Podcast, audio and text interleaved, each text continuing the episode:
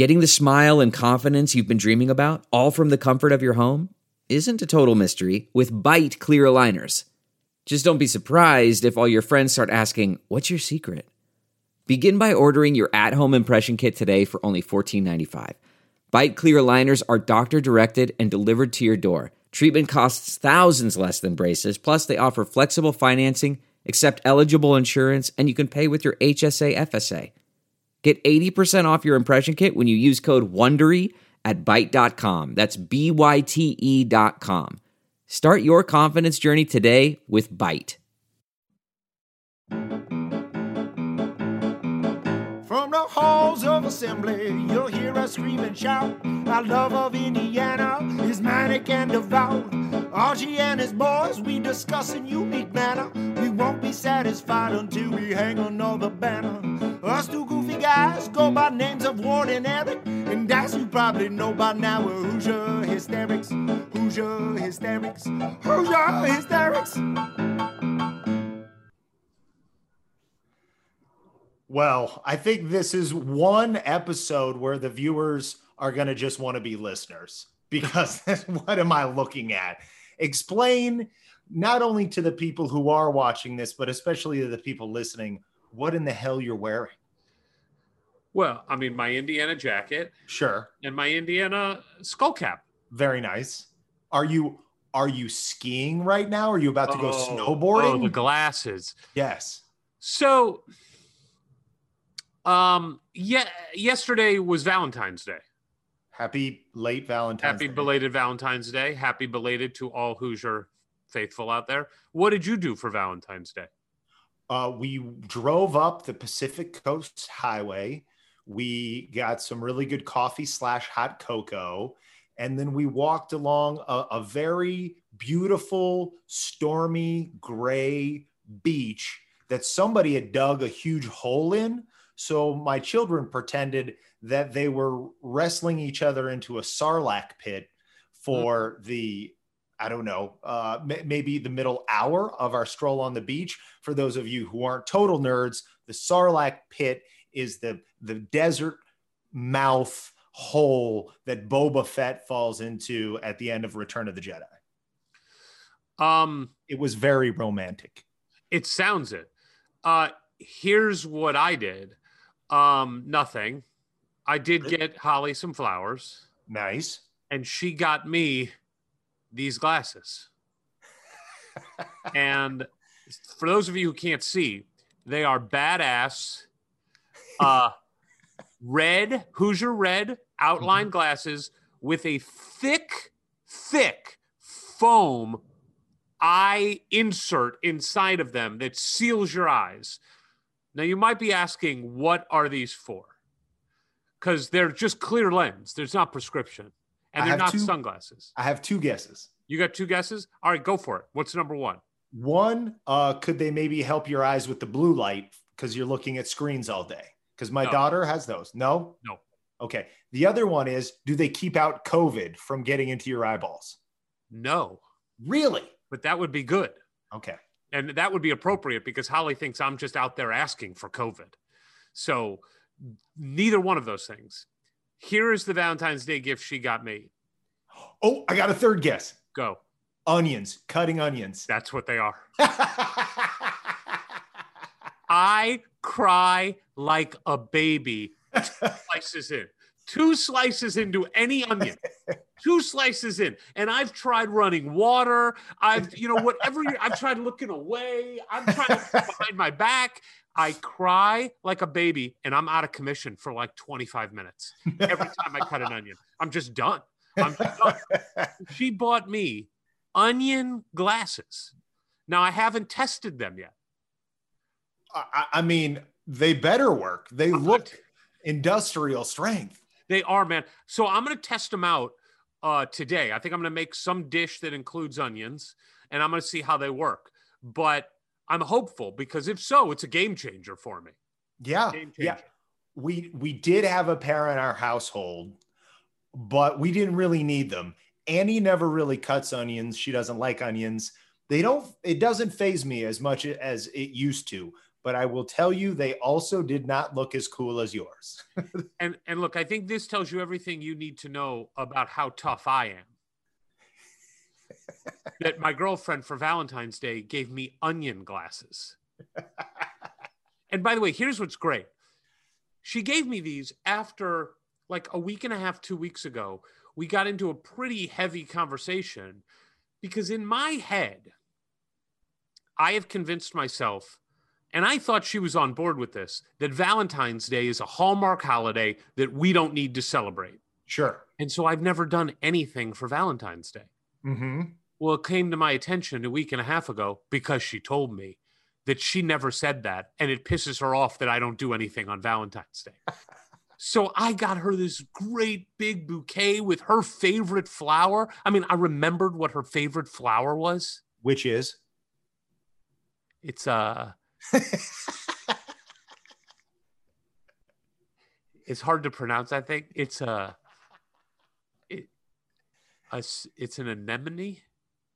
I think that's a sea creature. I think it's a it is a flower too. Okay. It's an anemone. It's something like that. I got her this big bouquet. It got delivered. We were sitting outside on Sunday. We were Mm. sitting outside smoking a cigar. She was having a cup of coffee. It's beautiful. And this delivery man came up with this giant bouquet of flowers and handed them to me to give to her. And she was floored by it. And then we went inside and she gave me onion glasses. That's love. That's love. I'll I'm tell you them off. this. I never have to get Annie flowers. She's yeah, that's got the foam seal. Those are good. Why don't you have to get Annie flowers? Annie does not like flowers. They remind her that everything dies. Hmm. Fair Giving enough. her a gift of flowers, it's morbid. It makes her think of death. Doesn't just talking to a human do that also? I mean, I just carry around the weight of death. I don't need I don't need something dying in front of me. You don't need the symbol. I get that. Well, good for you. Um, Yeah. so anyway, chocolate. That's what that's what we do here. We do chocolate. so that was Valentine's Day. That was the reason for the glasses. I just wanted to share that with everybody. One follow up on the glasses. Sure. If you are wearing them after watching Indiana play in Columbus, does it keep you from crying or do you still cry? You just drown because they're airtight. So you go, you eye drown, you eye drown. um, before we get that, I want to start with something positive. Okay. I want to talk a little football. Yeah, I knew it had to be football if it was positive. So there's been a couple great developments in football. For real. The the defensive coordinator is awesome. Like getting a Yep. guy from the SEC who left Georgia. Granted, it's a step up. It's the defensive coordinator job instead of a position coach. But Indiana was never getting position coaches from the SEC to come and let not. I mean, we're talking about a top program in the SEC, Georgia. That's awesome.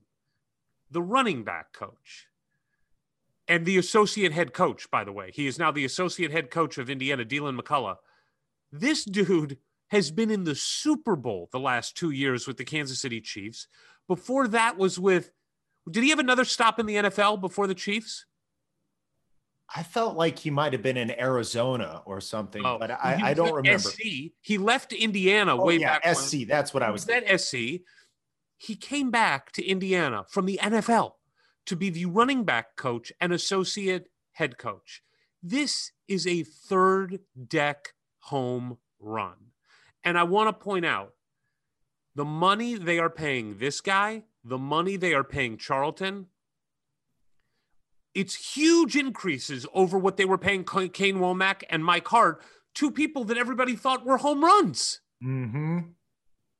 in a pandemic year, Scott Dolson, who told us we are stepping on the gas with football. We're going to keep investing in it, right? We're going to Yep. keep throwing resources at it. He has put his money where his mouth is. And These this is big deals. and and we know that that extension that is inevitably coming from Tom uh, for Tom Allen has not occurred yet because it doesn't need to. But this is this is a huge part of keeping Tom Allen is stepping up to pay for the guys he needs around him to keep competing at the top level. That's exactly right. And to do that, he is banking Scott Dolson on Indiana fans supporting the program. That is the truth. They are all banking on not just the money you get from bowl games, which clearly will be more than we got over the last 10 years, because we're Mhm. going to make some bowl games. Yeah. You know, merchandise sales will go up. But the single biggest revenue stream that we need in Indiana to keep the resources flowing are increased ticket sales.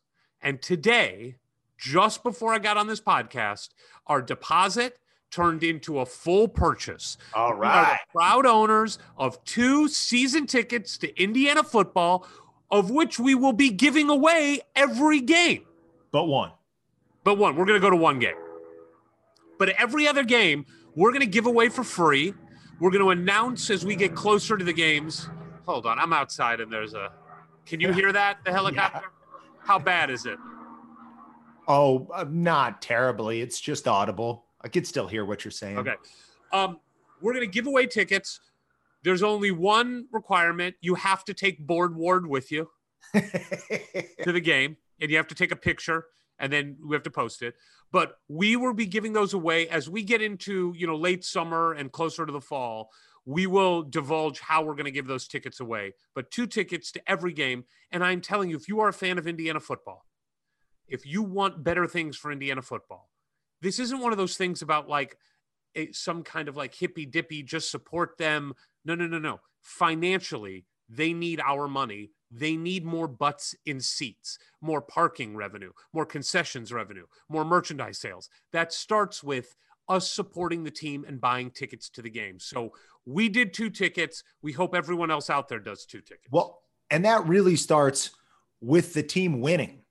As Tom Allen said, if we win, they're going to show up. They're going to be there. He did his part. Now, now we got to come through for him. Okay. He he did that without anybody in the stands. Imagine, imagine how strong we're going to be when the Buckeyes come to town in the fall with all y'all having bought your season tickets and they're in full throated support. And imagine what that does for recruits that will be coming to games, hopefully at some point, you know, in the fall. Well, and and just for there to be more Indiana fans than Buckeye fans, which has not usually been the case. No, it hasn't. It, it will all have a meaningful impact on the success of this program. I did a little research before this Okay. uh, when it came to recruiting. We have heard over and over again, you know, just we've talked about it the the discrepancy between the top teams and Indiana in the past when it comes to recruiting. We've just been playing with basically one, maybe two arms tied behind our back when it came to town. We also know that the way that classes are ranked in football is largely a function of how many people are in the class. Right. So a class of 20 people that is like an average three star might rank ahead of a class of 10 people that average a four star. Every player gets a rating zero to 100. Okay. Mhm. So, really, the more accurate way to look at are you increasing the talent level is what is the average player rating that you are getting. So, I just wanted to do a little research. I'm going to read you some numbers. I went back as far as our reliable statistics on 24 7, 247, okay? Okay. Which is about 20 years. Great. 20 years ago, the average player that Indiana got, 77.54. Now, I'm just going to rattle them from 20 years ago till now. Okay. 77.54, which is back, back when you and I were finishing our time at Indiana. This is Cam Cameron still. Yes. 77.54, 78.07, 77.56, 77.05, 78.25, 80.45, 81.236, 82.34, 82.68, 81.13, 82.42, 83.35, 82.35, 83.78, 83.67. And now we start to get into Tom Allen years. 83.19, 84.9, 85.77, 85.0, and the class coming in in 2021, 86.6 Wow. highest it has ever been. And 20 years ago, it was at 77. He has increased from 83.19 and 84.9 to 86.6. That may not seem like a huge increase, but it is. I mean, it is it is a steady increase in the talent level that he's bringing in. And that is freaking exciting, man. That is really exciting.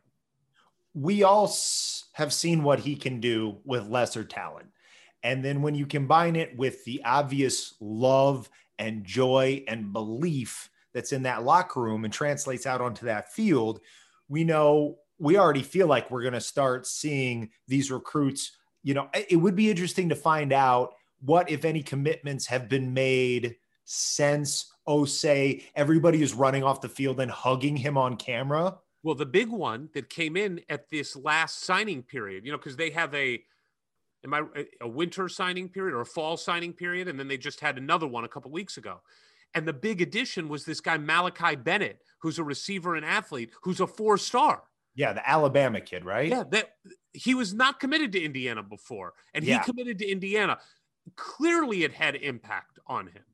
Because so I, you know, I could just see, you know, that that keeping it, it going to keep moving up because you everybody knows. I even just read an article on like some other publication with national college football guys, and they're all like, Indiana's for real again this year. They're all still kind of waiting and seeing if we can keep Tom Allen, but they're like, as long as he's there, these guys are legit. And so to me, I feel like, oh, we could we could start pushing up towards 90 over the next two or three seasons if if the trend keeps going this way because I I just don't those numbers made it very clear what the trend has been even since he got there. But mm-hmm. I feel like just with this season there should be the most noticeable spike right? Because all, all, all that improvement has basically been his sheer force of personality and will his his magnetism in the room which Right. is a huge element but, but no results. then it becomes hey we're a top 10 team in the country and these players and these locker room footage are just gushing with how much they love being here i think the next couple of years that number should do something pretty fun again and just to put it in some context, Ohio State, who is Alabama, you know, I mean, they are. Yeah. They're at 94.52 for the 2021 class. Michigan, 90. Wisconsin, 89. And then you're down to like 87.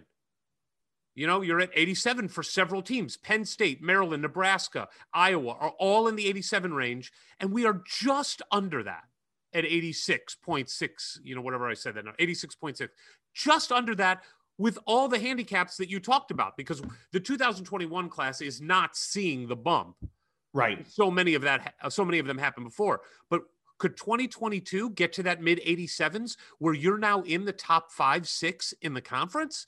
That these are, this is an exciting time for IU football.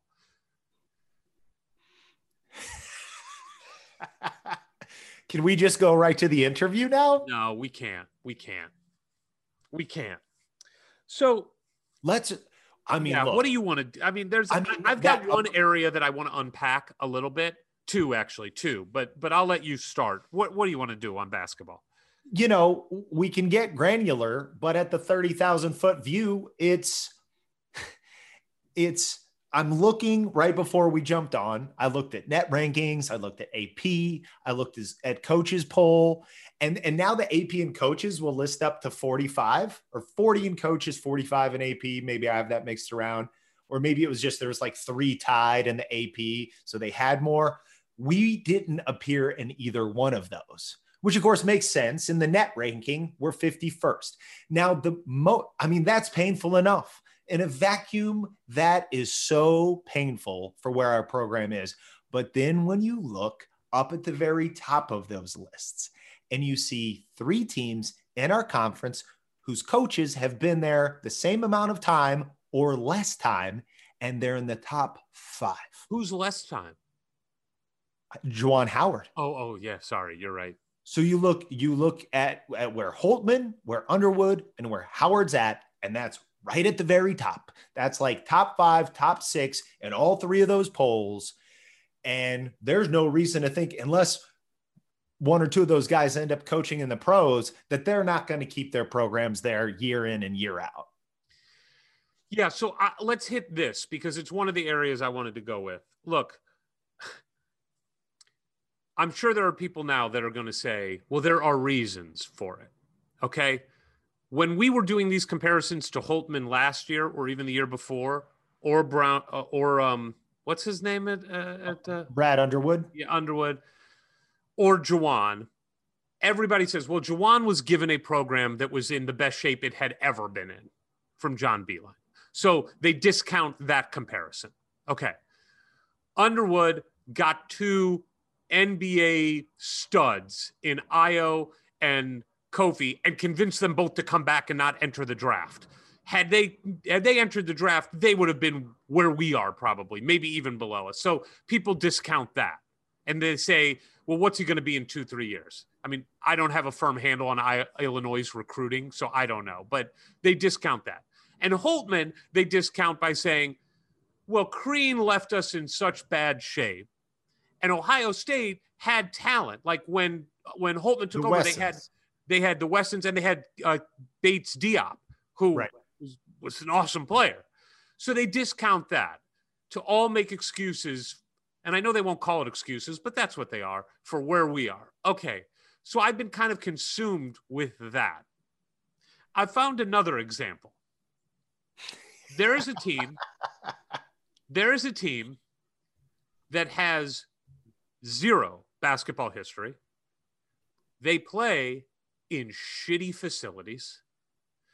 They have no natural recruiting advantages for their geographical area.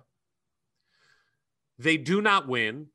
They do not play a fun style of basketball. And they had a new coach take over five years ago. He took over a program that the year before he took it over, they were ranked 275th in the country, according to KenPom. Indiana, when Archie took it over, Crean left us the 41st ranked team. And granted, that team was filled with Thomas Bryant and OG and Blackmon, and they left. But take those away, Indiana is still not 275. This Only guy in free over- throw shooting. Right. Exactly. He took over the 275th ranked team and in year one brought them up into the hundreds. They were three and 15 in the Big Ten his first two years. They were, I think, seven and 11 his third year. They were 11 and nine his fourth year Mhm. and a shoe in for the tournament. And here they are this year in his fifth year on pace to equal that or do a little bit better. That team is Rutgers.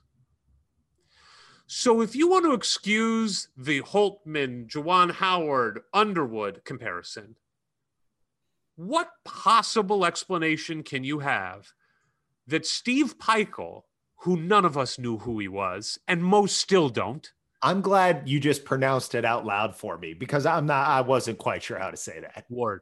I have no idea if that's how you pronounce it. None. No idea.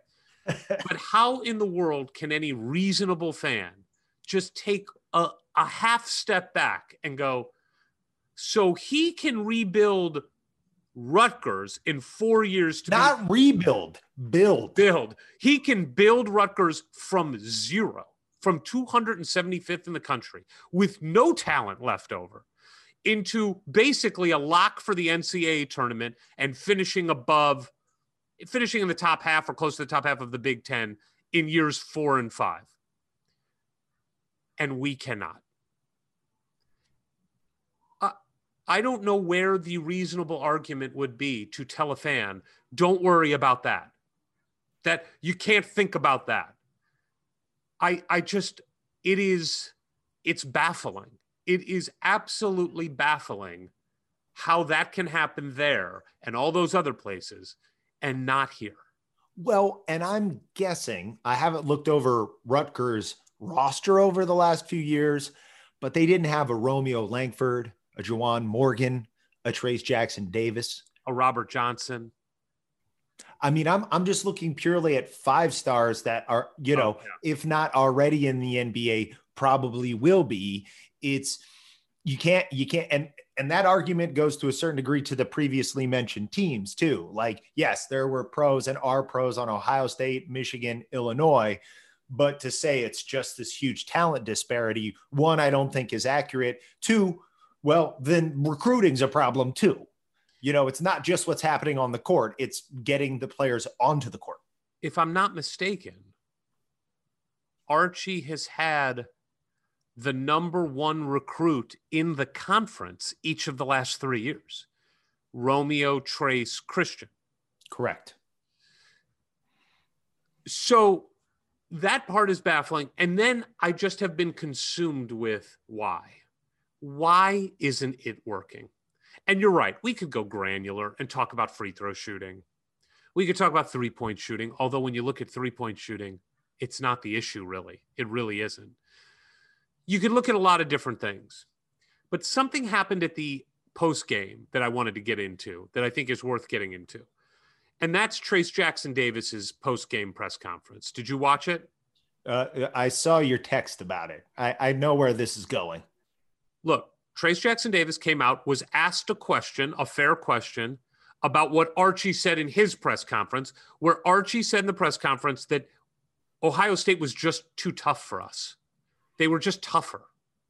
Now, I don't understand how that's not got nothing to do with talent, by the way. Nothing. Trayce was asked about that, and clearly Trayce wanted to answer it because what Trayce's response was, and I don't know, Ward, maybe on the video one, you can actually put in a clip Sure. of him saying it. Yeah, Trayce. Coach just spent a lot of time talking about how physical Ohio State is as a, as a team. As a player that just came out of that game, what does that mean to you? Like, what what stands out about what Ohio State was doing that was physical? Um, most definitely. Um, they were um, getting their spots on the floor. Um, their guards were crashing big time. Um, the post players were getting underneath position on us. And um, at the end of the day, um, I know my teammates. Um, they can, at the end of the game, we got called soft. I know me and my teammates aren't soft, and um, all we got to do is work harder and just push forward for the next game. Trayce takes that thread and says, "Look, at the end of the game, we were me and my teammates were called soft." And I don't th- I don't agree with that. We're not soft. Clearly what happened there was at the end of the game or somewhere at the end of the game, Archie Miller called them soft in a timeout in a, in a meeting. And Trayce took exception to that and wanted to voice that publicly. And he did. So I have several problems with that. Number one, and I give this credit to Evan Martin at Community Cars in Bloomington and surrounding areas. He did say, look, only the only players that get offended by being called soft are players that might be soft. like if you're not soft, you just let the play do it. Now, I'm not calling Trey soft. I want to be clear about that. That's not my problem with this. My problem with it is good coaches of good teams and good programs call their teams at various points all kinds of names, much worse than soft. Let's be honest. Landon Turner told us the story of Bobby Knight calling him the P word and pulling his pants down to check to see if he had balls. Wow. Okay. Wow. Landon Turner didn't get in front of a microphone or go find a journalist to complain and argue with the coach about that. My point is if there was a tight relationship between our coach and our players, we never hear that from Trayce Jackson Davis. Quiet, guys. And the fact that we did, to me, speaks to some disconnect that exists between our team and our coaching staff. And when you look at these other programs that have done better, there is a cohesion between the coaches and the players that let you understand that these players would lay down in traffic for that coach and vice versa. And I don't see that existing at any point in these last four years. And that might be a bigger issue than being a poor free throw shooting team. It might be a bigger issue than the offense being mechanical and tight. All those are problems, but these guys don't even seem connected. And so I have no problem with Archie Miller calling his team soft. None. Zero. I have no problem with Trayce Jackson Davis being upset by that. Bringing it to the public in the form of a press conference and making a point to bring that out brings to light a bit of a disconnect that I just think is indicative of something that we've never even explored as being a potential issue. And you start to think, like, well, could that be why Archie hasn't connected to some of these recruits? That he's lost kind of neck and neck battles with, that his relationship just isn't as good as these other guys? Is that just not a tool in the bag that Archie has?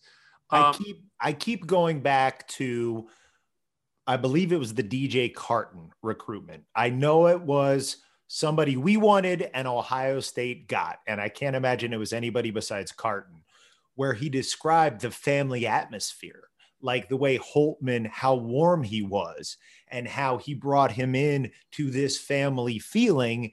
And you know, the day and age we're living in, it seems like that's a pretty big deal to players. And I get it. It was like when I was in Bloomington and I ended up pledging a fraternity, it's because like I knew one of the guys there from high school, and it was some guys on my dorm floor who wanted to go. And I'm like, oh, this feels good. This feels like my friends and my family. I, I want to go here. I could go here to where my dad went, or over here, over here.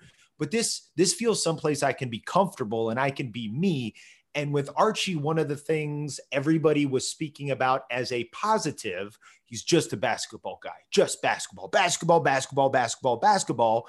But whether it's connecting with a recruit or inspiring or somehow doing some psychological noodling with your team to get them to go out on the floor and not get their ass kicked in the first five or 10 minutes of every game, there's something going on that's not getting the most out of their these players consistently.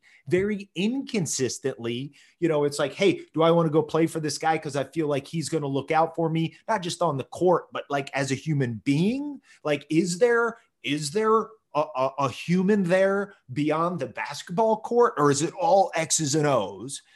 and and then when you're talking about a bunch of kids you know i get it once you get to the professional level there's no rah rah go out and do your job you're getting paid millions of dollars but these are kids they're at college a lot of them aren't going to play professionally or if they are it's not going to be for a lot of money in the nba and when you look over at what tom allen is doing with a bunch of football players that are absolutely not going to be playing professionally but are so far exceeding their expectations who come out of that locker room on fire and from the gun take it to the other opponent.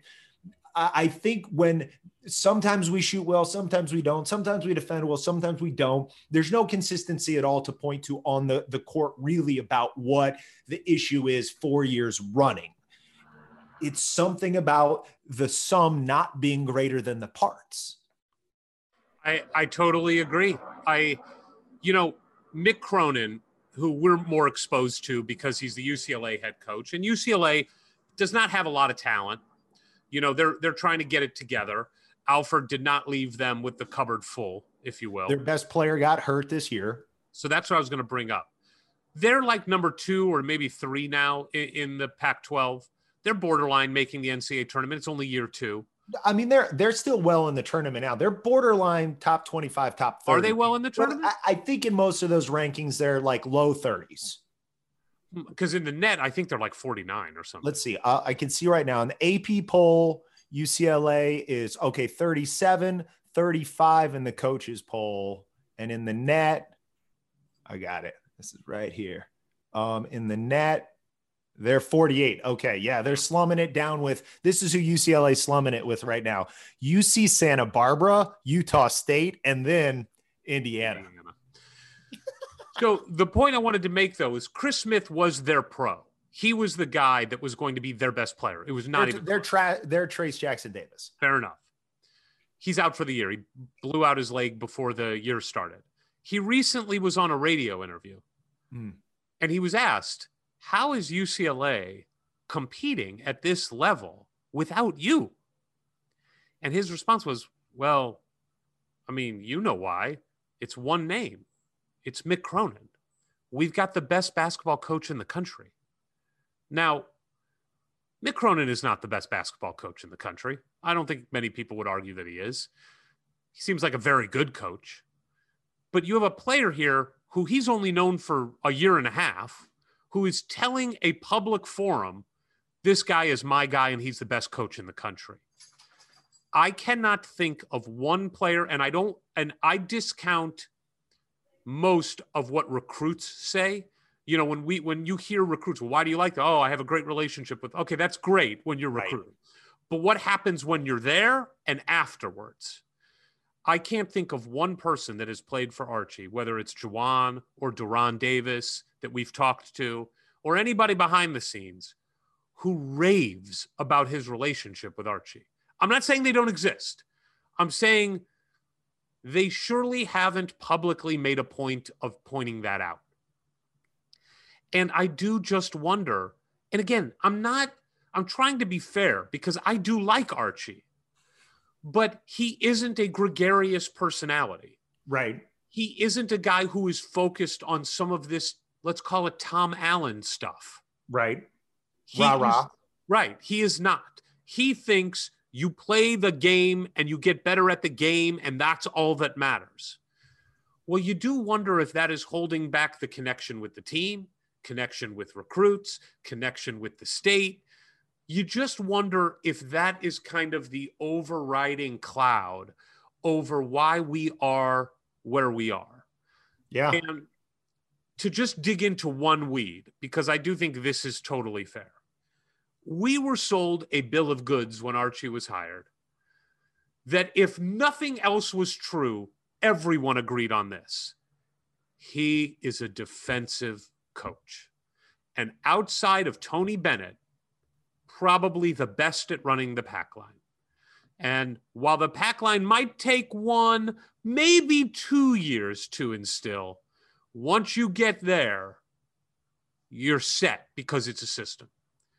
We are 10th in the conference in defense. We've played 13 games in the conference, which is a pretty good sample size. We are 10th out of 14 teams in the conference. That simply sucks. For a defensive minded coach where that was where he was supposed to be focused, we have slipped in the rankings year by year. His first year, we were better in conference. His first year, when the pack line was supposedly impossible to install, we were better. We have never ranked lower than we are right now, 10th in the conference. And I do like looking at conference numbers better than all because I don't care that we held Tennessee Tech and North Alabama to crappy games. Sure.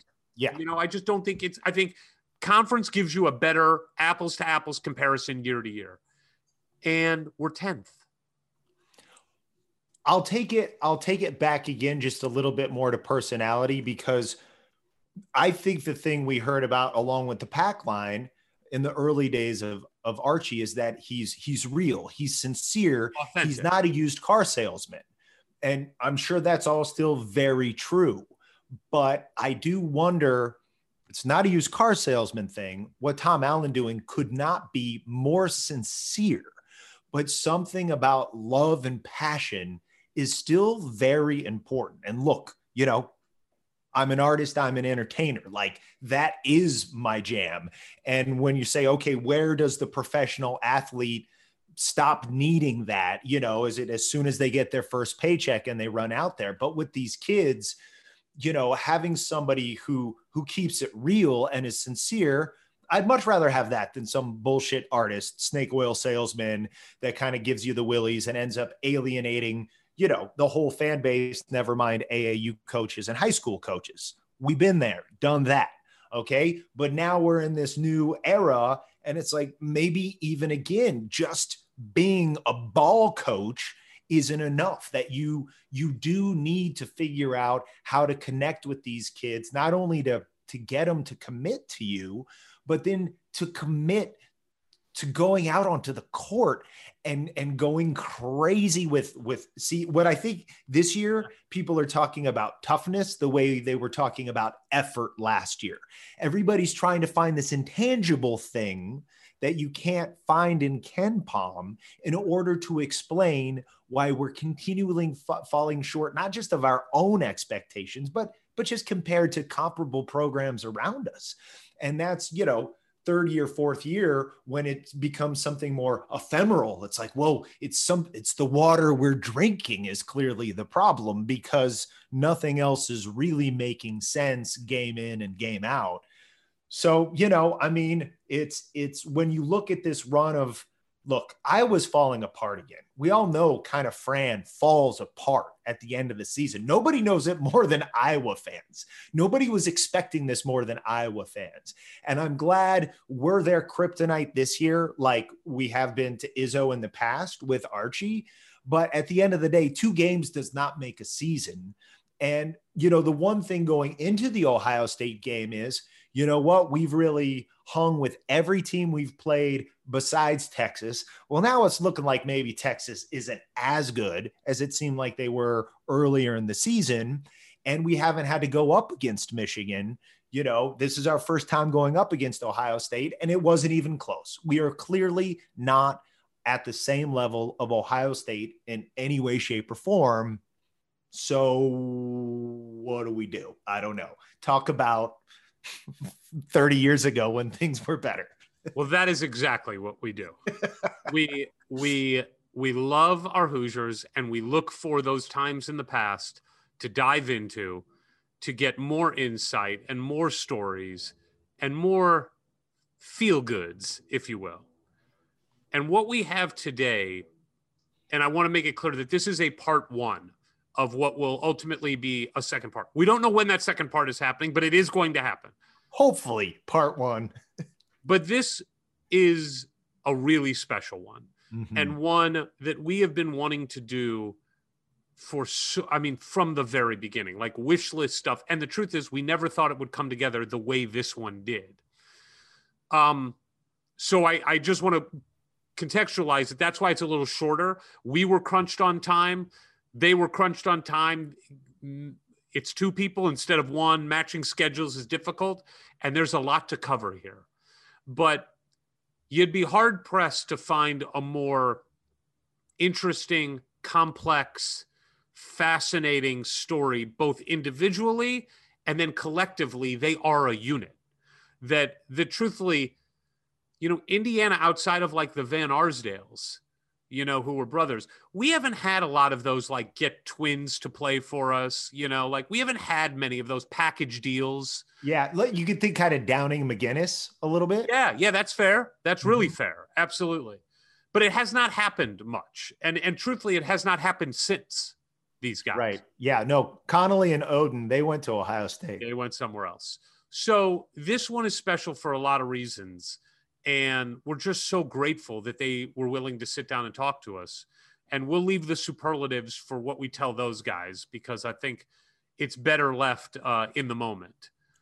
And the one thing i'll say when i think about our childhood and our fanhood we were all absolutely sealed for life as hoosier fans with the 87 championship. And then for those the young kids and your all-time heroes it, it sort of climaxes, if you will, with the Cheaney years and those guys.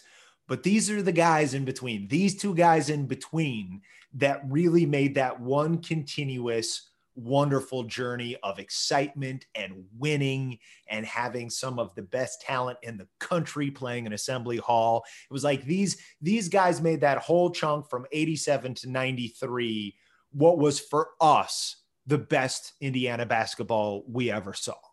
And they are part of a team that is arguably Bob Knight's best coaching job ever.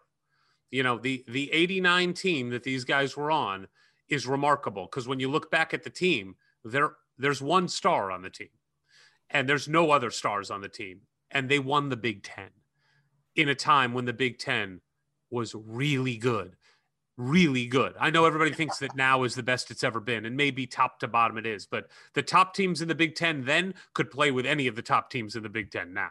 Well, and the top teams in that year in particular, one of them ended up winning the whole damn thing. And two went to the Final Four. Illinois, right? Yeah. So, yeah. I mean, th- this was a golden era of basketball, and these guys, I mean, we just cannot thank them enough. So, uh, in order to do an episode like this, of course, you need some extra fortitude. You need mm-hmm. some extra oomph, some and juice, some juice, if you will. And where we derive our juice is because we are powered by Pigs, pigs, pigs, pigs, pigs, pigs, pigs, pigs, pigs, pigs, pigs, pigs, pigs.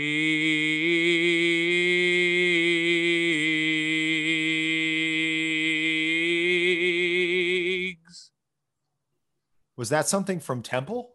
No, that was just an original composition. Okay, I, I thought it was it was starting to take on a bit of a holy chant. It did. It did sound a little bit like I was about to read from the Torah, but that's By the way, from now on, I'm going to refer to it as pig.com. Just to make sure I don't accidentally put an S at the end of Mike's last name again. I, it's it's all blended in my brain. So pig.com.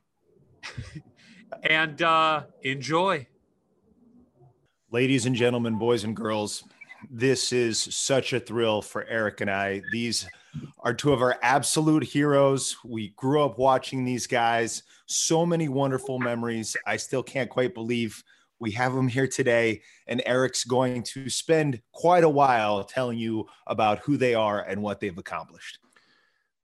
Guys, we are talking to two people who are not just icons of Indiana University basketball, they are legends of Indiana basketball. And it all started back in Marion, where they were chief architects of Purple Rain, winning three consecutive state titles when it was real basketball, single class basketball. They won back to back to back championships. The first team to do that, only the second team ever in Indiana.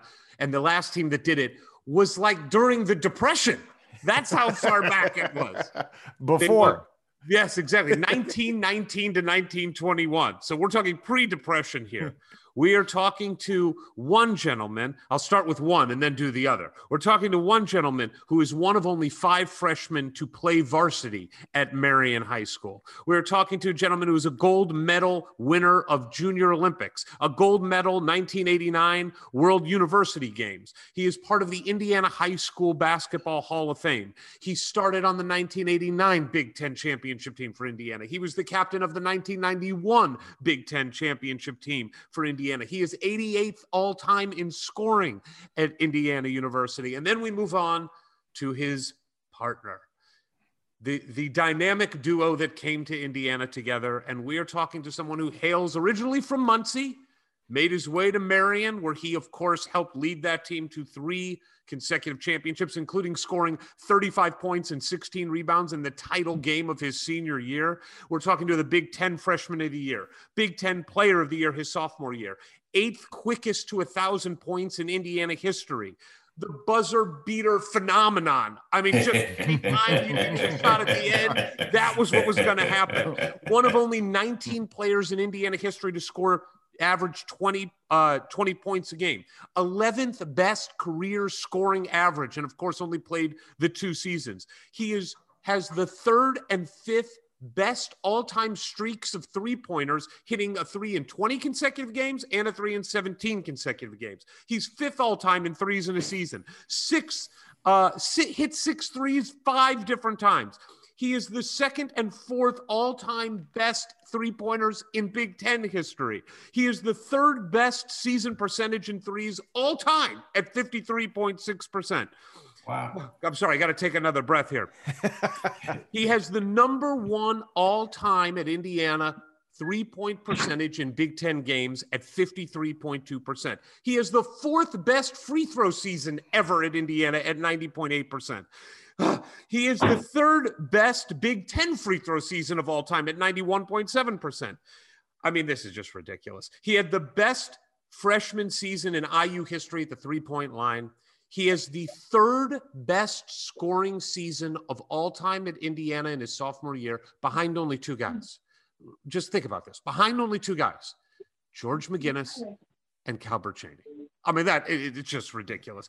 All Big Ten first team, all American. By the way, I forgot to mention Mr. Basketball, both of them together, yeah. where they were also both All Americans. Ladies and gentlemen, I'm freaking out because we are talking to Lyndon Jones and Jay Edwards. Hey guys. Sorry, I was worked Thank up you. for that one. Yeah. Damn, Silk. I didn't know you did all that. That's pretty good. I did. I didn't either, So let's let's uh, look. We want this to be loose and fun, but let's start with this. Jay, I'm going to start with you. Uh, when you hear all that stuff, is there something that sticks out to you about your playing career that you, you know, when you're just at your place hanging out and you're like, oh yeah, that was pretty good. Is there one thing that stands out? Uh, not really. Um, it went by so fast. Uh, you know, I was playing with Lyndon, and all we knew was, you know, to play, you know, to play to win. That's what we were doing. So, I mean, it happened to work out pretty good for us. But uh, yeah, that's so. good. I just it just went by so fast. I didn't. I don't really think about it. and Lyndon, what about you, man? Uh, when you think back on your career and all the things you and Jay did together and what you did at Indiana, uh, what stands out to you? Um, so I, I think I would say um, how well we were connected and how well we're, we're still connected, right? I mean, we're, we're like we're brothers from a from a different mother. That's all. Um, but just how well we were connected and how we just we we we played the game right and we won. Like I mean, there are a lot of guys that that played together, but they didn't accomplish what we accomplished. We we won, man. We won, and, and it just seemed like you know when we were together, um, we were just one player, right? He was the scorer, I was the distributor, leader, whatever you want to call it, um, co-leaders, whatever. But yeah, we just won. That's what I think about most. No, you was the you was the leader. well, you guys have uh, a relationship like no other really in the history of Indiana University, probably in the state of Indiana when it comes to basketball. Let's go back to the first team you guys ever played on together. Can you tell us about that? And and was that how you met? Go ahead, Lyndon. Yeah, so um actually, man, we always played against each other. Um and so we met we met probably when we were around seven, eight years old at the Powell Club. We were playing in um, the Powell, the Powell Club League there. The police league in Marion? Yeah, the police league in Marion. They used to come and scoop us up as kids. And so Jay and I first met then. Um, but we normally played against each other. And it kind of went, it went back and forth in terms of um, Jay was the biggest out of the group, and then I grew, and then Derek Keys and Eric Euler, and we were all playing against each other on different teams. And we, we would only play together um, if there were an all star team that we played on, right? And so we kind of, um, we, we, all grew up playing together, playing against each other. Um, but I, I, would say that, uh, you know, we learned to be competitive uh, playing against each other and trying to beat each other. We, we, always wanted to beat each other. We always wanted those bragging rights to beat each other. But when we played together, it was on all star teams, and we went and did work throughout the throughout the state and, and sometimes in the country. Right when we when we played together. So but that's what I remember, Jay. Yeah. Oh yeah. I remember it, and uh, we were yeah we were quite rivals growing up. I mean that was a big thing with, in the city between uh, who was going to be better, me or Lyndon, and uh, I think that helped us a lot, you know, coming, you know, being against each other growing up until we were uh, freshmen. Really, that's the first time we really played together. As far as uh, as far as school, like the AU and stuff, we played together in the summer. But as far as school is concerned, uh, freshman year was the first year we really got to play together, and that was at the end of the year. And yeah. Jay, when you played against Lyndon, when you guys were rivals what kind of player was he like what what did did how much did you want to beat him and and what did you know of him as a player oh man i mean it, it, how, how it started at the Powell Club, I was a little better at the beginning because I was taller and a little faster, and Lyndon was a little chubby, you know, when he was when he was young.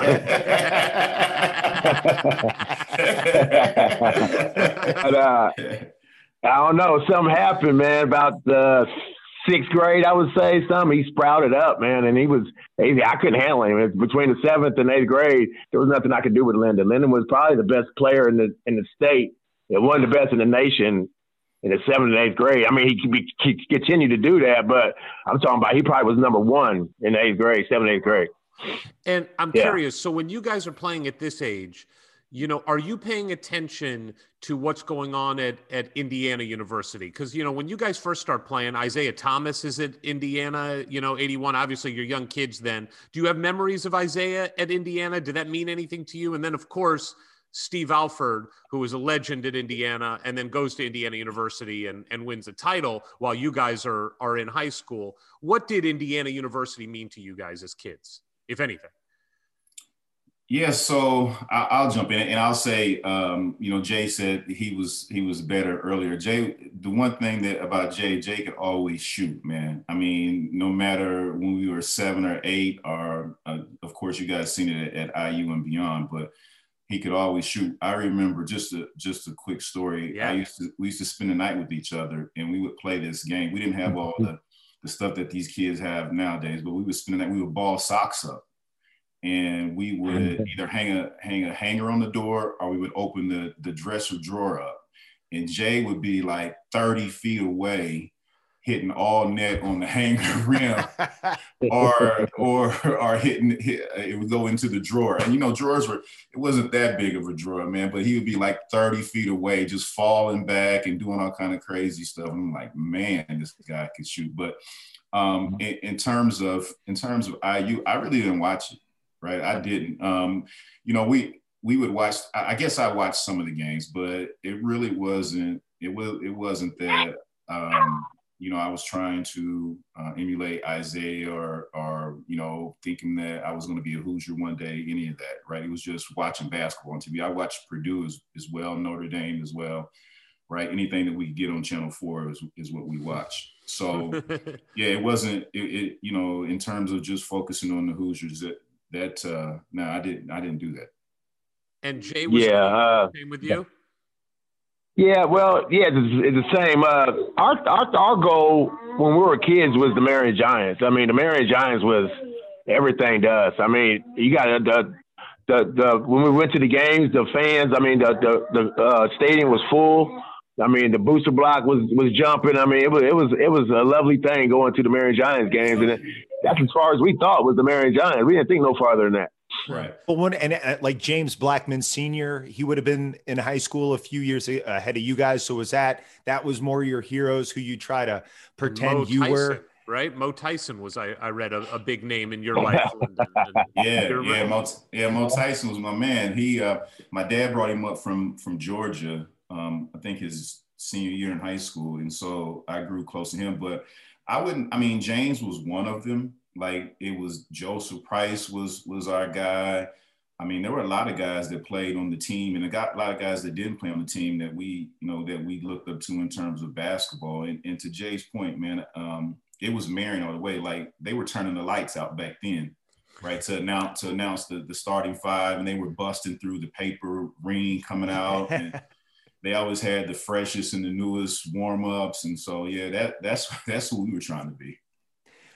Uh, I think the the bigger story is the friendship, which you clearly maintain to this day. And I'm wondering, do you do you remember when you, you were not just rivals on different police league teams, but when you actually became friends? Well, I mean, we grew up on opposite side of town. So we didn't see each other a lot, you know, when we were younger. That's that's where we're playing ball and stuff like that. But we always uh, showed each other respect because we were the two best players out there. And and I'd come spend the night with him. He'd come spend the night with me, all the way coming up. So we've always been tight, uh, as tight as you can be as rivals. You know, as that at that age, you know, you, you're, you're gonna, you know has the animosity a little bit, you know, as growing up as far as, you know, you want to be the best, you know. So but we've always got past that, always been always been friends, always loved each other. Yeah, so, absolutely. Yeah. Look, we could talk for several hours about just your time at Marion, but let's get into the the the first year where you guys are competing for a state championship. So obviously, you grow up and Marion is everything, like you said. Uh, and also, you know, we've got a lot of people who listen to this that don't remember when Indiana was single class basketball. So, Lyndon, why don't you talk a little bit about just how important it was to even get to like semi state and things like that and and get to the point where you have a chance to win the state title and take us back to that first one and what you remember from it. Yeah, so um, for for us, I mean, it started out when we were freshmen actually, and we played. We made it to um, semi-state, um, and we got a taste that we played against Delray Brooks, Michigan City Rogers, and those guys up in Fort Wayne, and, and um, they beat us. I don't think they blasted us. I think they beat us maybe eight, 10 points or whatever, because we, we had some guys as well. And so we got we got a we got a taste of that, right? In terms of winning. And and to Jay's point, we always were trying to to win, right? Um, whether it was eighth grade city championships, like um, you know, I, I, got the I got the best of my buddies with that. He had keys and and some of the other guys over at the same middle school with him or junior high school with him. But winning started then for us, right? And and wanting to to be recognized in the state and wanting to make sure that we carried on that tradition of, of Marion Giant basketball. And so when we got through that freshman year and got our taste of varsity and what it was like and the competition, um, Jay grew. Um, my game got better, and we just, you know, it wasn't like we made a pact, but it was carefree for us, and we could just go out and play because we had great senior leadership um, with LaFon Bowens, Nikki Mallory, and, Jay Teagle. And so, um, you know, you know, thinking back on that, it, it, I don't remember just one um, example or instance, but we just went out and played, right? And we started rolling. But for us, it was not necessarily get to state finals or bust. It was let's win our sectional first so we can so we don't get beat by the folks in Grant County. And then mm-hmm. let's win our regional, and then we'll see what happens once we get to semi-state. But we were rolling so tough that year, and we were rolling through the NCC. Like we, I mean, we really thought that we had a chance to to go all the way. And so you know, um, um, you know, playing against all the teams in the NCC got us prepared, and we really thought, we always really thought, if we could win in, in Fort Wayne semi-state, that that was almost like winning the state. Because once we got down to, to, Indianapolis Market Square, nobody could touch us, right? Because we felt like we played the best teams um, right. up in Fort Wayne. So, um, you know, that's that's what I remember most, and I always and I always remember Coach Bill Green saying, I got two 15 year old kids that came down here and set the state on fire, right? They, they don't even have their driver's license and they set the state on fire. so that, that's I always remember remember that. Well, and, I would love Jay, to. T- oh, yeah. I was going to say, Jay, would you care to share with us why Bill Green goes down as arguably the greatest high school coach in Indiana history? What made him so special? besides having players like the two of you on his teams? Well, yeah. Uh, I mean that that didn't uh, hurt him. Uh, he's always had uh, he got great talent. I mean, he had uh, he had he had George McGinnis and Steve Downing too in '69. So I mean, hard to uh, lose. but he was a great. like I could have been a good had, coach.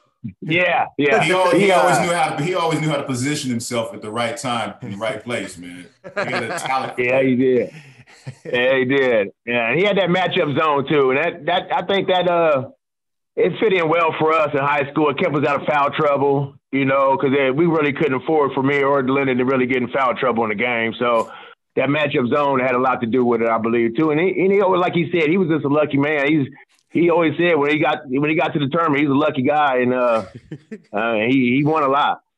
Uh, Jay, when you think back on your time at Marion, is there a game that stands out to you, one uh, or a moment, or just some time where you you just never felt better on the basketball court, whether it was because of individual achievement or because of a, a specific game that you really wanted to win and you did? Is there one moment that stands out?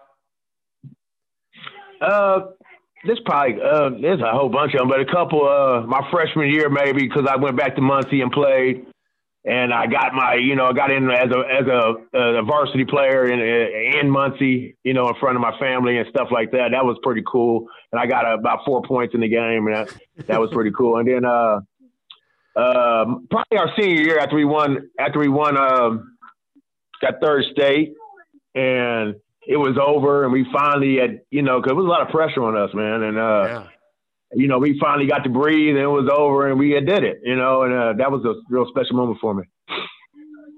And Lyndon, what about you? Same question. If you, if I just had to say pick out one or two moments that stood out to you at Marion, what would it be? Yeah, so um, I think that you know the the third championship, of course, but I think our junior year, right? We had some adversity our junior year um, in terms of um, senior leadership was gone. We had to step up, right? We're juniors. We we had a target on our back, right? We were number one in the state most of the year um, until we lost a few games. And I think just the way we we stepped up and turned it around, and we had some things fall in our in our in, in our way, right? We had some we had some I won't say luck. We we made our own luck, right? But I'll, I'll say we had some things go our way. But making it out of Fort Wayne um, when you had the number one team in the state, you had the number two team in the state, and you had the number three team in the state, right? And and we're and we're trying to make it out, and we and we made it out of there, right? And so that really stands out to me in terms of that junior year. That to me, that was probably the the the greatest achievement in terms of winning the state that year because we it was stacked up against us, and everybody wanted to beat us and um, by the time we got the senior year, we there was no way we were losing. There was no way Let me, we're, we're going to lose. So I got to cut it. I got to cut in right here. Uh, he's speaking of the of the semi-state, and when I was telling you about it, neither one of us could get in foul trouble a little while back. I happened to get in foul trouble against Michigan City Rogers, and I seen Lyndon do some uh, do some plays and, and for the last four minutes of the game I've never seen before. I mean, as a high school player, he did he did some things. I think he scored 16 straight points or 17 straight points or something like that. I don't know what it was, but it was because of Lyndon that we got out of that semi-state that year. Now, uh, I am curious, Jay. Uh, I read that your nickname back then, and I think it started early, was Silk. That the name. Yeah. Where where did that come from? Who gave it to you? And uh, and then Lyndon, I want you to talk about why you think that might have been an appropriate nickname for Jay. But Jay, where did that start? Well, you know, uh, we're coming getting to the varsity, everybody wants a nickname. So I mean, I tried a, a, few of them. I don't know what they were, but they were all pretty stupid. And uh, and Lyndon already Lyndon, Lyndon already had his nickname. He already he smoked. He had smoked since he was maybe I don't know eight years old, nine years old. So yeah. he already had his nickname. Oh, that's my grandson. Okay. and uh, and uh, so I think it was uh, my freshman year, probably, in, a, in our radio guy here, uh, Jim Brunner said something to the fact that uh, Jay did something and it was smooth as silk or something like that. And then it kind of caught on and it, it, caught on and people started calling me Silk. And that's where it started from. Does anyone still call you Silk?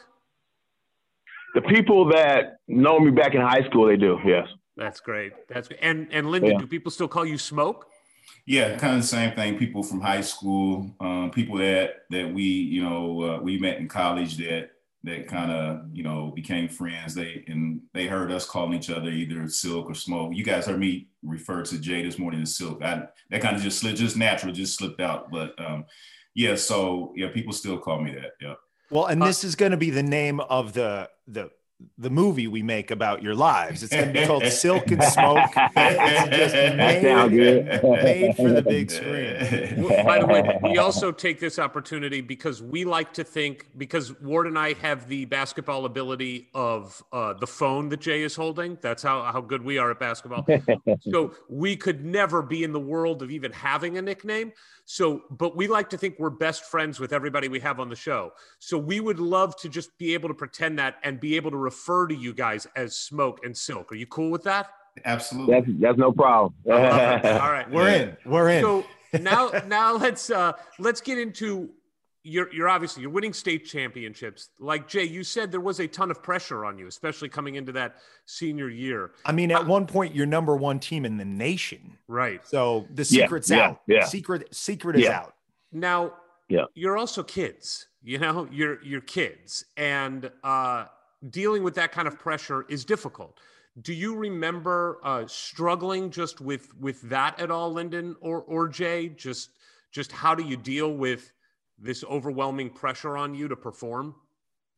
Um, so uh, Jay's Jay's mom and, and my mom and and um, you know the rest of the folks that we had around us did a really good job of, of keeping us grounded right? It was it was business as normal right? They didn't they didn't play that right? And so and then bill green did a really good job of taking pressure off, off us as well right? And so um, although we knew it was there and with the streaks and the state championships and the potential of, of this and that and the other and and um, you know scholastic sports coming to the high school to Mhm. interview us espn coming there newsweek doing a story on us usa it- we just they did a really good job. And and yeah it was stress because we knew that we were going to get everyone's best every time that we stepped out on the court right? That was marion period you're going to get everyone's best but i think that the folks around us did a really good job of keeping us um, keeping the pressure off of us, right? And and just letting us focus on what we needed to focus on, that was playing ball. I think probably like, like I'll go back again, our junior year is probably the, the year that we had the most adversity and trying to understand and trying to grasp what we were what we were really up against, right? And then after after that, um, it was just it was it was all business after that. Jay, uh, I, I've read a bunch uh, about you, and, and your mom had was quoted in a lot of things just throughout your life. You know, obviously she was a, a big influence on you and a big presence in your life. Uh, can you just talk a little bit about how she helped you through that time? Oh man, she was everything. Uh, like like Lyndon said, she she just you know she didn't they didn't play. We had to go to school. It didn't matter if we scored 30, 30 or forty points or whatever we did. We still had to. It was business as usual. So like Lyndon said, and uh, they were just they were just good parents. I mean they uh they they like you said they took the pressure off of us. They talked to the coaches. They they whatever they needed to do, they got it done. And uh, uh, yeah, without my mom, I wouldn't have been the player I was. So, with all this incredible success coming sophomore through senior year, I'm guessing it's somewhere in there, if not earlier, colleges start sniffing around. Can you talk about how you both approached uh, being recruited and the decisions uh, that went into finally picking IU to be your school? Because I know you kind of went on separate paths. But, but came back together on it. If you could, you know, maybe Jay, you start, and then Lyndon, you fill in about how your your paths converged again. Yeah. Um, well, early on, you know, when you're when you're young, you're just happy to get some letters. I was just happy to get, you know, you start getting letters from Western Michigan and Ball State, and, and then they start picking up a little bit. You know, you get uh, your Pittsburghs and you know uh, Syracuse's, and then they start, you know, UCLA's, uh, Indiana's, and but that was good. But then it was a lot. It was it was a hassle after a while. It was just too too much, and uh, so we broke it down. And I, I originally basically was going to go to Louisville. I, uh, I had verbally committed basically with Denny Crum. Uh, I went to Louisville basketball camp three years, four years in a row. And uh, that, that was my decision. Basically, I was, you know, going into my junior year, even going into my going into my senior year, I thought I would probably be going to Louisville. But uh, you know, as the, that year went on, and and Lyndon uh, was was was looking towards uh, NC State, and Jim Valvano was really wanting him really bad. And uh, but we, you know, we sat down and talked, and you know, took a walk, and uh, just decided that you know we'd be better both together. You know, instead of splitting up, we had did all this thing together, the three state champions together, and there was no reason to break it up. And uh, we did have one school that wanted both of us, and that was IU. And uh, so that's where we went.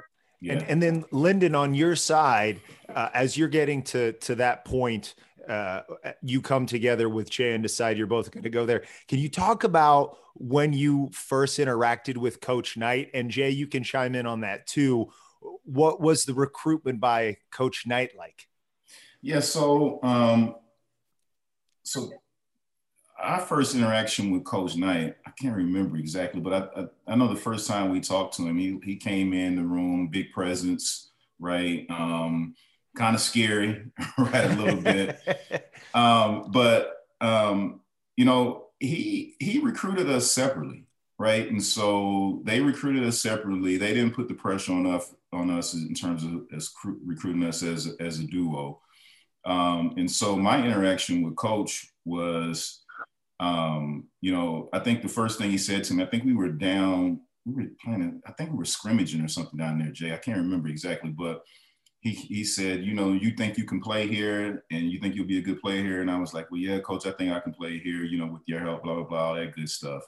And then he, I can't remember exactly what it said, but he said something, it was, it was kind of like, whoa, man, Bill Green doesn't talk to me like that. So, um, so yeah, so that, that was that was kind of the first interaction. And to, to Jay's point, I had no plans on staying in the state of Indiana and going to school. Uh, Purdue was on me heavily as well, and I was I was all about going to NC State. So Wow. this thing that happened with us going to IU, right? Um, and you and you know, man, you uh, Indiana ball player, you doing well, right? Of course, people want you to IU, and so we got a lot of pressure from the outside folks, not pressure from our parents.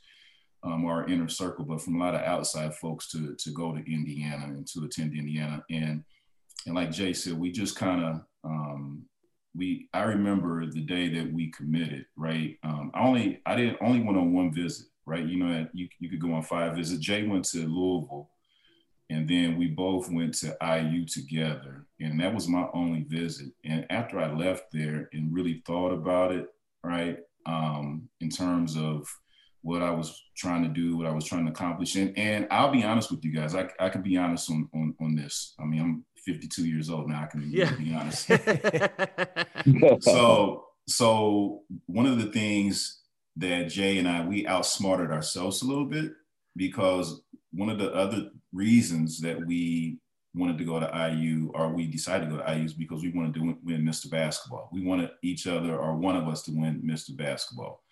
And so we thought that going to IU would just solidify that right. and not even thinking about we just won three state championships. We're all Americans. We're second team, third team, all Americans in the country. We just set all kind of records. Um, we were gonna be we are gonna be called Mr. Basketballs anyway, right? Unless somebody was just gonna hate on us. But so we really just thought that going to IU was gonna solidify that. And so that was one of the other reasons that we that we chose to go to IU, to be honest with you guys. So that's that's incredible. So Jay, walk us through what you remember from your first interaction with Coach Knight. Mm, um, I can't really. I don't remember too much about it. Um, I just remember like when he what he told me. Uh, that really what got me to thinking about Indiana was that Steve Alford was leaving and that I would be in that position that Steve Alford was in, and I could do more than what Steve Alford did. You know, as far as my play, you know, I could I. I I had more to offer than Steve did, and uh, he said I, he would put me in that position as far as uh, getting picks and going around and shooting the ball. So, I mean, that's what I love to do. So, I mean, that that helped. Uh, uh, that helped a lot, you know, when he said that. Uh, now, w- look, we're all adults here. We know how dirty the recruiting game can be. So I'm just curious, Jay, especially when you told Denny Crum that you weren't going to go there and you're coming to Indiana, did you have to return the car?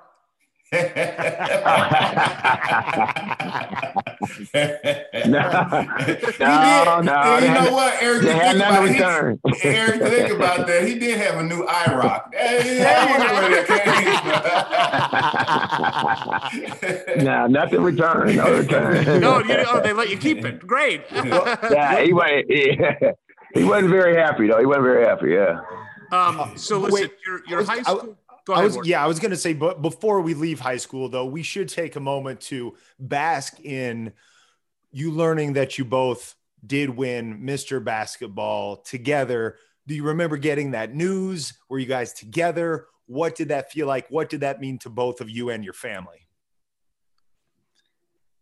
Uh, I Lyndon, think. go. Oh, go ahead.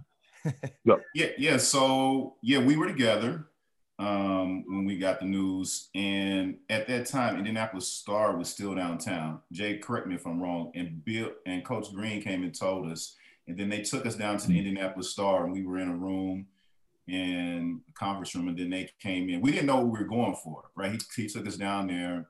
And we just thought we were going to do another interview or something. And then they came in with the jerseys, if if my memory serves me correctly. Is that is that right, Jay? Is that how it happened? Yeah, that's how it happened. Yeah, yeah, yeah.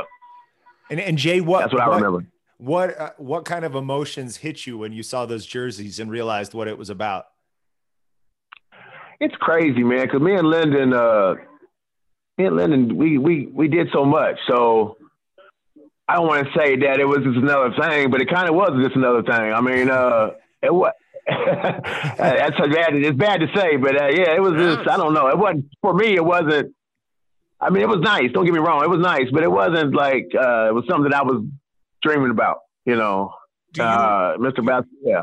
do you look back on it now, Jay, like with wisdom of years and and and just kind of a, a greater perspective on how how much people care about Indiana basketball? Do you look back on it and go, "Holy hell, I really did do a lot. That really was a big deal." Yeah, yeah, more now than I'm old when I'm older. Yeah, because like I said, when me and Lyndon was doing this, I mean, it was a stretch of like five year period. We did a lot, man. We did, we won, we won a lot and did a lot. So I mean, it, it just happened so fast. It was a whirlwind, and uh, and I know, I just know me and him was together. That's all I know. So you know, we had a, we had a good time. Yeah, it wasn't. It wasn't only man. It wasn't only you know when we were playing ball in the state of Indiana in high school. Like we would go to tournaments, these big tournaments, and win together. Like we would have some other guys with us, but it would be he and I winning together. Or we would go to camp and we would win together. They would separate us and put us together, and we would win. I mean, to to Jay's point, it was it was almost kind of like second nature. Just and, and like you said, it sounds bad, but just another thing. Like we were we were just conditioned that way, right? When we played together, we knew we had an opportunity to do something great. So It, it is not often that we have two people that were so close and played together that we can ask this question, but I would love to just take a second for those that, that didn't get a chance to maybe watch you guys play as much as we did, or people who just need a refresher. Jay, could you just tell us what kind of player on the court Lyndon was, and Lyndon do the same for us for Jay, just to give people a, a sense of what kind of player we're talking about here. Jay, you start with describing Lyndon's play. Okay, uh, that ain't hard. Lyndon, uh, see, Lyndon was a, the point guard, uh, and, and Lyndon in high school, he would he would make other point guards quit.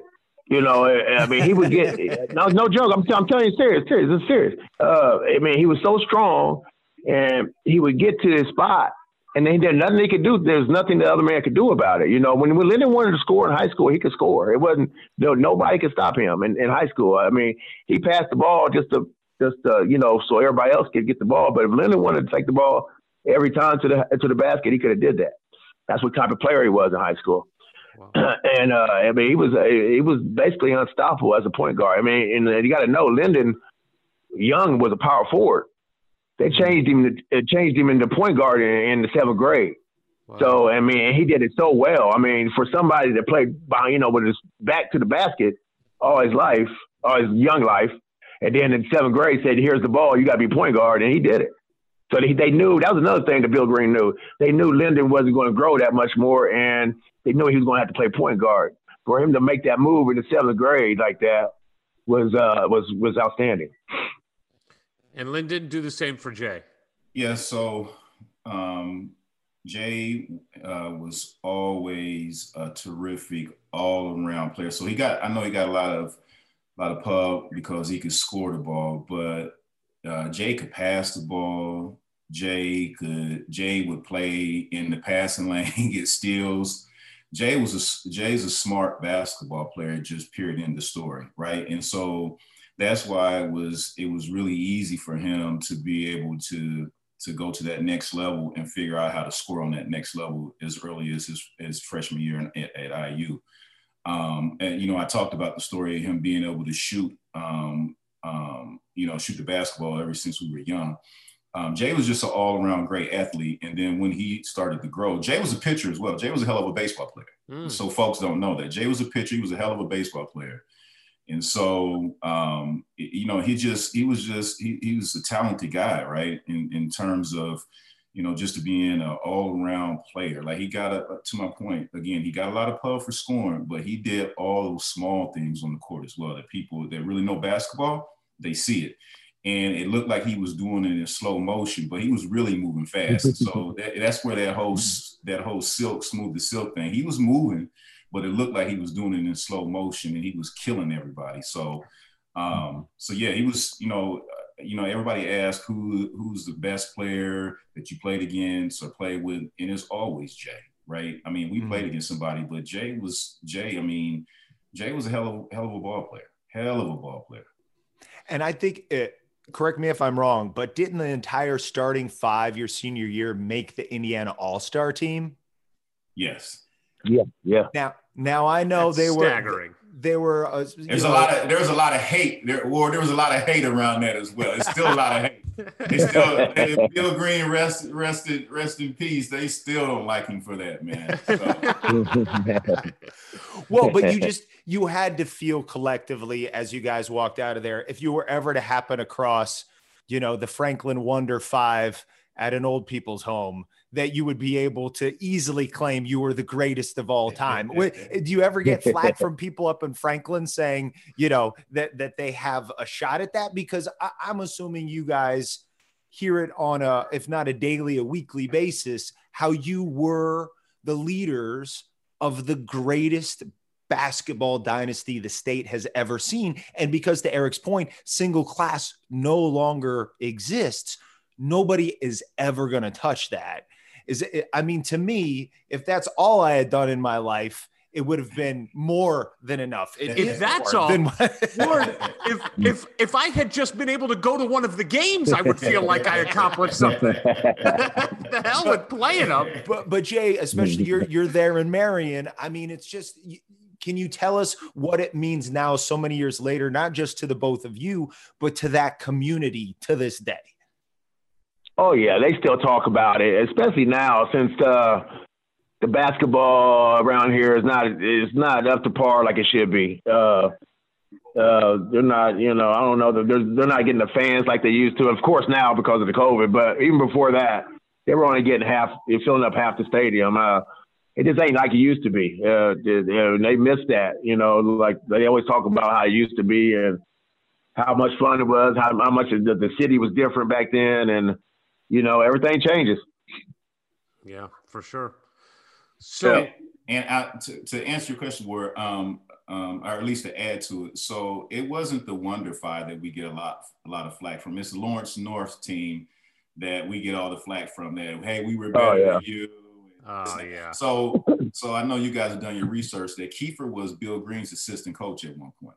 Yeah. Oh, right. Yeah, and so, or Jack Keefer. Jack Keefer, Yeah, Jack, yeah, was was, was Yeah. Bill's assistant coach at one point, and so he always had a thing about trying to be Bill. And Bill, um, he would never let up off the gas when he played Lawrence North. He always wanted to punish them. So whatever- I don't know what was going on behind the scene, but yeah, there was there was always something there. So those were your fiercest rivals through those years, but clearly you got the better of them every time out. I don't. Did they did they win some titles before or after you guys? What kind of argument do they have? Yeah, so it's the No. it's the it's the um, um, Greg Oden, Mike Conley teams Yeah. that Oh, won okay. after us. That that yeah that. So uh, they won two, right? They won three. They won three. Oh, they, They did. Okay, They I thought three. you guys were. But the it was last it was it was it wasn't it was one it wasn't one class. It was the different Multiple classes. Class, right. That Yeah, doesn't count. yeah, yeah. Does not count. No, Does sorry, not guys. count. No way.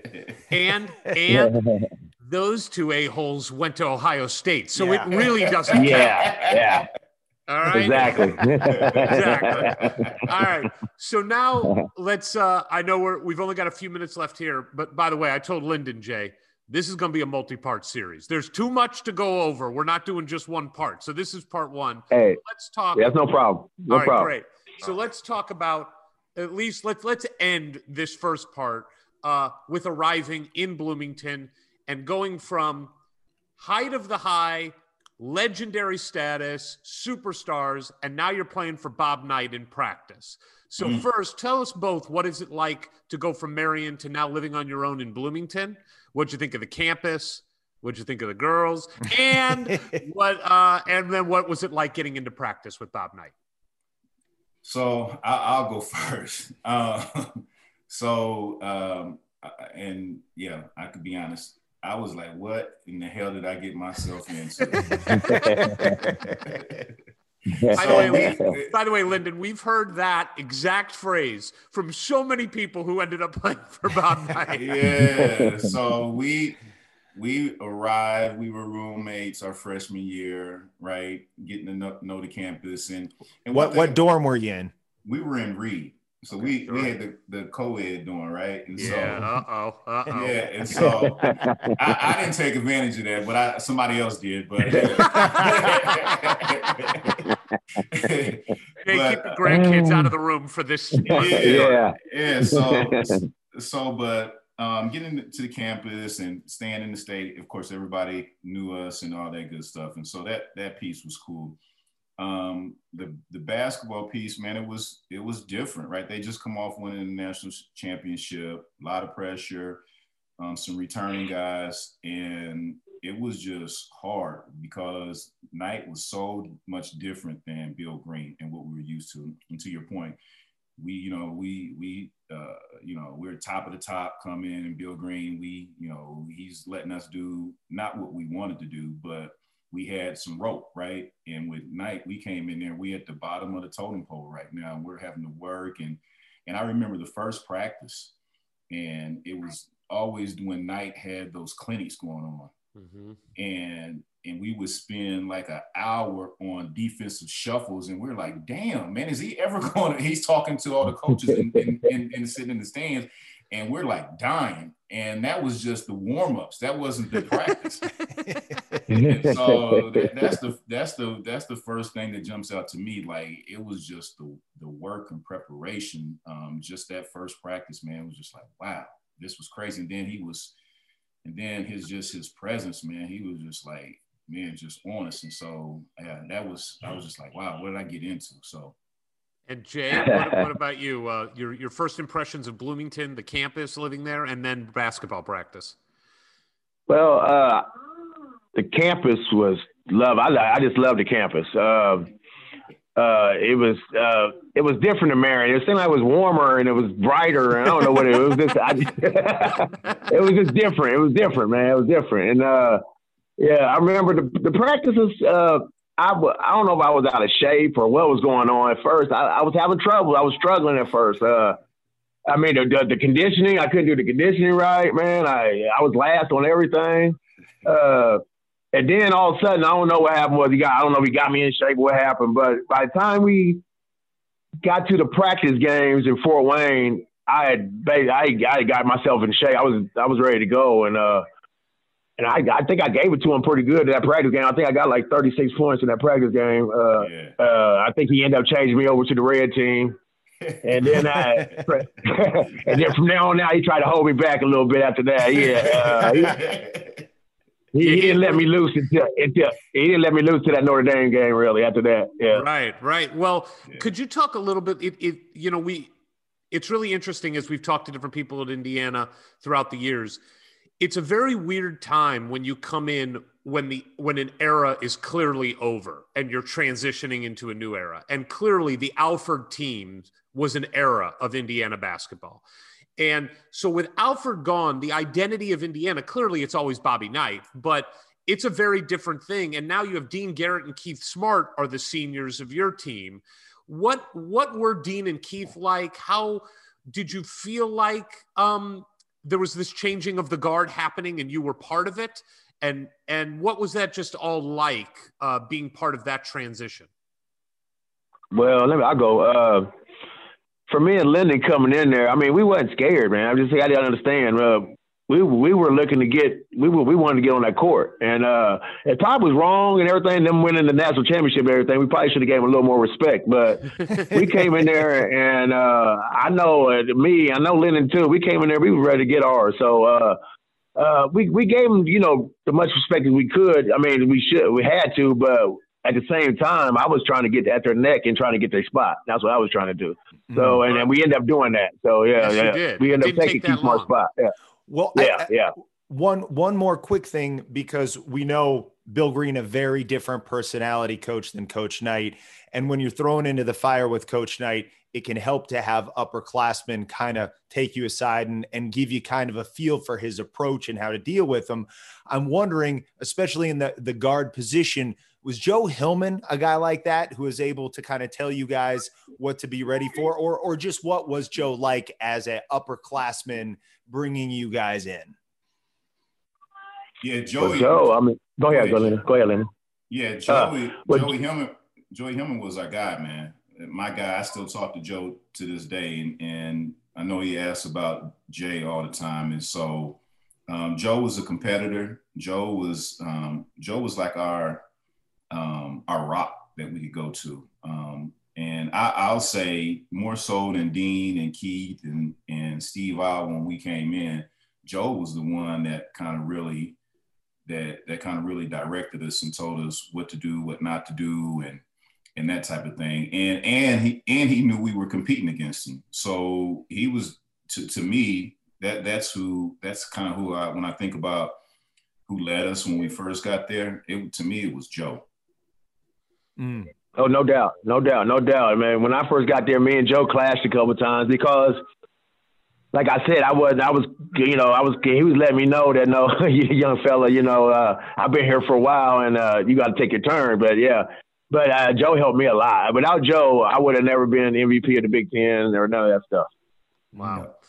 All right, listen, we're we're at noon, and I know you guys only had an hour, so uh, I want to wrap this up, and then we'll pick it. We'll set up another time to pick it up from here. Um, and we'll we'll just marry them all together when we when we release the episode. But I, I just want to say before we go, just on a personal level, look, Ward and I, I'm 43 years old. You know, Ward's 42. Uh, we grew up Indiana fans. Ward grew up in Peru, Indiana. My dad grew up in East Chicago and Gary. What you guys meant to us growing up, I mean, you were everything. The the the legend of what you did in high school, the the memory I have especially of the two years you guys played together, culminating in the Big Ten championship, it is still like about as much fun as I've ever had in my life following anything. And watching you guys play, I just want you both to know how much it means, not just to me personally, but to the people that I grew up with and I talk to and the people that listen to our podcast. You have no idea how meaningful you guys are. And just to skip ahead, Jay, I want to tell you specifically when Coach Knight came back to Assembly Hall, and you walked out on that court and we saw you on that court, you brought tears to people's eyes seeing you back in Assembly Hall for that moment. It means so much to Indiana fans to know that you're still connected in some way. I just want you to know that we we still root for you guys, both of you, and uh, I just wanted to say that before we left this call. Well, thank you very much. Yeah, just just to add on it, we've done like over a hundred of these now um, but but what you guys meant to us then, and and and and it, it we wouldn't be here doing something like this now if we hadn't become such devout Indiana fans watching the two of you. And and it like you know again it's it's like I couldn't sleep last night because we're going to talk to you guys. So and and we always feel like we are very representative of the fans of IU. So I'm sure you know that, Jay. I know you get down to games, Lyndon. I think you do too. So you get that when you go back to games and you understand. But it's our chance to say thank you for making us lifelong Indiana fans. Yeah, appreciate it, man. Well, thank and, you, guys. Thank you, guys. Yeah, yeah, you guys, you guys I, done you done your homework. I, I will say that. Yeah, that makes sense. I mean, I will say this, and we'll talk about it next cool. time. I do wish that Illinois shot would have been about a second later, but that's a whole other thing that we'll get into, Jay. I don't want to talk about it right now. Yeah, man, uh, man just, just shot it a little bit higher. Just think, just yeah. think about, just think about what. Just to your point, just think about what we did. So freshman year, not so right. Coach starts to run the three guard offense. On mm-hmm. the time we get beat, unfortunately, by Richmond. But just think about what we did coming back that next year, running that three guard offense. And, and Jay and I, yeah. By the way, we'll talk about it next time because we'll get into that season. Do yeah. you guys realize that that year, I mean, it is one of the most special years of Indiana history, period, that Big Ten year of 88 89. But do you realize that that is the only time in the history of Indiana basketball that Indiana has beaten Kentucky at Rupp and Purdue at Mackey? It is the only time oh, it has wow. happened in the same season. Oh wow! Yeah, I mean that was uh, Chris Mills, right? Yeah, yeah. I mean, we, it's never yeah. happened yeah. to beat them away at, at, their home courts. By the way, nowadays we can't beat them in our home court. So Reggie, you know. Reggie Hanson broke my damn nose that game. Remember? Yes, that? he did. Yeah, he sure did. and Knight came I remember that. Room. Knight came in locker room. I broke my nose like three times. You're all right. Get your ass back in the game. we're gonna get into that more next time, guys. Thank you for the time, Lyndon. I'll be with you, and we'll we'll set up another time. I really appreciate you guys doing this for us. Sounds good, man. Looking forward to it. Be good, guys. Thanks. Take care. Be safe. All right. Thanks. All right. Bye. Bye. Bye. All right. So it's been several weeks since we recorded that part one of the interview. And I don't think there's been a day that's gone by where I haven't thought about it because like you said, we've done over a hundred of these. And we have not done one where you get two guys that have known each other really. I mean, the Van Arsdales, but these two guys have known each other since they were really just kids. And being able to see the friendship play out in front of us, like you can just see the love that these two brothers have, even though they're not blood brothers. And it's so special and it makes those teams and looking back at them and their story all the more impactful and meaningful for me as a fan. And i just can't get over you just see like lyndon wanting to take care of jay. It, it was so beautiful as we were getting set up and we were having some tech issues to see lyndon helping jay that you know i i sort of turned away in case they glanced up and looked at me because it was starting to just affect me that here they are you know now what in their early 50s and they're still this close and and and to see we know they've gone through some shit some really good good shit and you know particularly for jay some really bad stuff and that they've just had each other through it all. It's it transcends basketball and it's what life is all about. And when you have, you know, somebody's granddaughter scrambling in there at the beginning of all that, which we had too, you're just like, this is this is the whole thing. And we've we've all known so much about their origin story and of course what happened in Bloomington. And hopefully when we do a part two, we'll get through all of that too.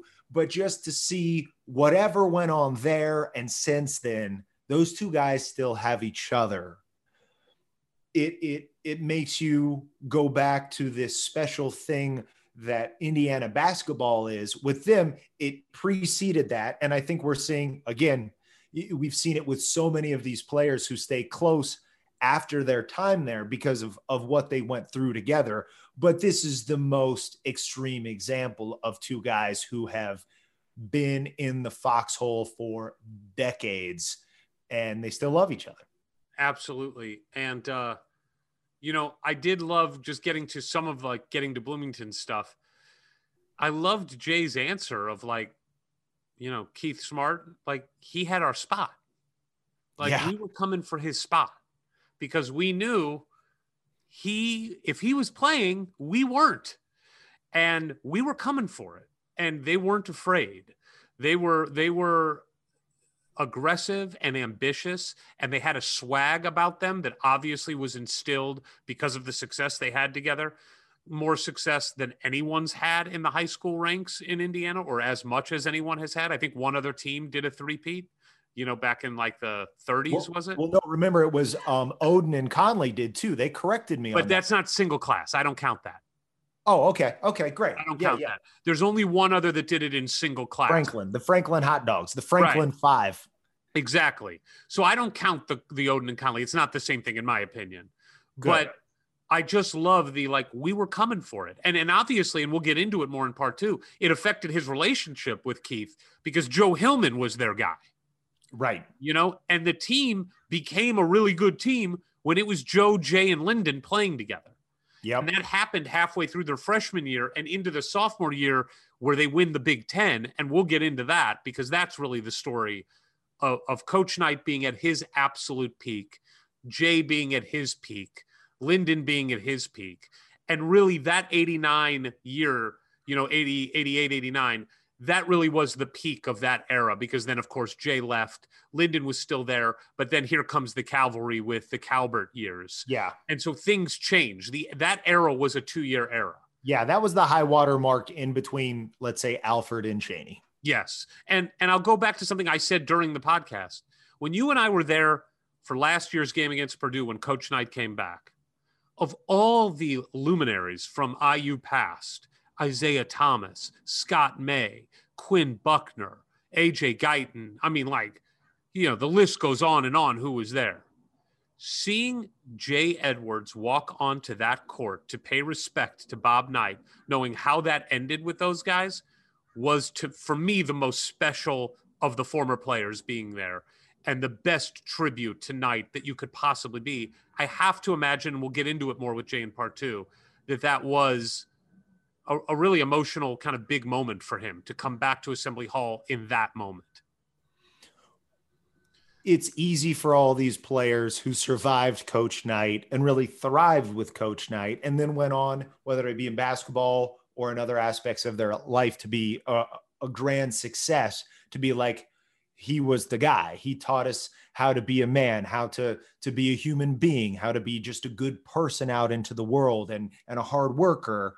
But for the guys who didn't get through there unscathed, and and like you said, hopefully we'll we'll really hear why Jay felt it was so important he be there.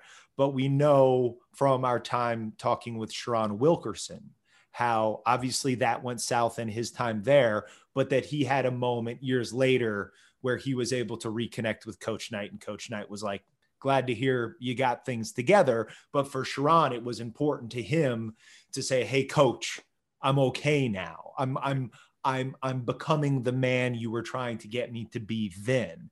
So we'll see. I'm sure Jay has a very different perspective on it, but I I find that fascinating that even people who didn't didn't graduate or didn't go right into the pros successfully like an Isaiah still feel that allegiance and and passion for that coach. Totally. And, and clearly it, it's it is a sign of respect of, uh, of the utmost respect. Um, it was very cool listening to them talk about the high school years and what that meant and just kind of bringing that to indiana because they came in as high as you can possibly be. And they came into a team that had just won the national championship. And uh, that's not easy no matter how much jay will say that like the transition athletically was easy. Mm-hmm. you had a nation of people that were expecting another national championship and somehow in two years they went from rebuilding to winning the big ten and being one of the best teams in the country. So well that, that's back in the day when we reloaded. We didn't rebuild. Fair enough. Fair enough all right, I don't want to go down that rabbit hole again. um, but we, we, you know, part two will be up uh, hopefully within the next several weeks. We'll get a part two going for you. Follow us on Twitter as always at Hoosier Hysterics for the hysterics. No E, no I. But, but uh, sometimes why. why.